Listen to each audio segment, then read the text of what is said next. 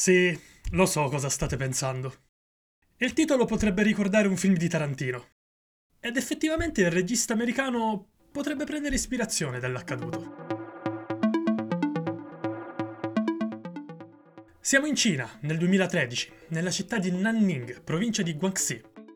La Cina è notoriamente conosciuta per la sua altissima densità della popolazione, i suoi ritmi frenetici e la concorrenza spietata.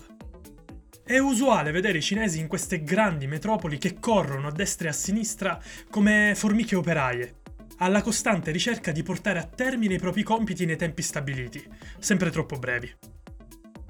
È spietata la Cina. Se non hai un buon lavoro e se non sei competitivo nel farlo, sei letteralmente tagliato fuori dalla società. Non è un caso, infatti, che nel gigante asiatico ci siano un gran numero di malati depressivi. Tutti. Dai manager altolocati agli operai di più basso rango vivono costantemente con la paura di non essere all'altezza o di essere superati da altri più efficienti.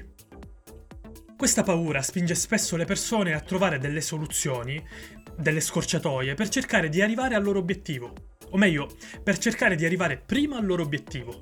E non ci sarebbe niente di male nel farlo. Il problema nasce quando per arrivare dove si vuole si prendono delle strade un po' più losche, meno legali, diciamo. Come ad esempio assoldare un sicario per eliminare un nostro concorrente in affari. Ed è quello che è proprio successo nella città di Nanning. Un imprenditore decide di pagare un uomo la bellezza di 2 milioni di yuan, circa 250.000 euro, appunto per ammazzare un suo rivale. E qui la storia sarebbe un classico racconto giallo, se non che il sicario pensa: sai che c'è?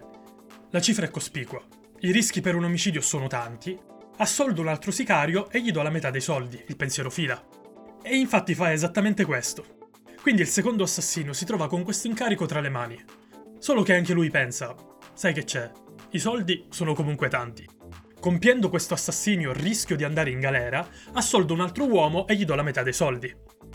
Questa cosa succede, non ci crederete mai, per altre 3 volte.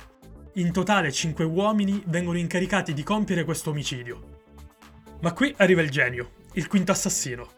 Una sera, mentre è in un bar e si arrovella le meningi per pianificare questo delitto, si trova l'obiettivo a fianco che sta bevendo qualcosa come lui. Genio. Si avvicina al tipo, gli parla, gli dice tutto, dell'omicidio, dei soldi in ballo, e gli fa una proposta. Fai finta di essere morto, scompari per un po' e dividiamo la somma.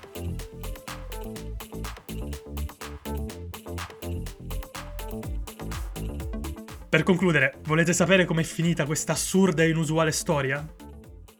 Chiaramente con la condanna di tutte e 6 le persone coinvolte, dal mandante ai 5 presunti sicari. In questo caso sarebbe stato meglio, o forse no, seguire il detto "chi fa da sé fa per 3", anzi per 5.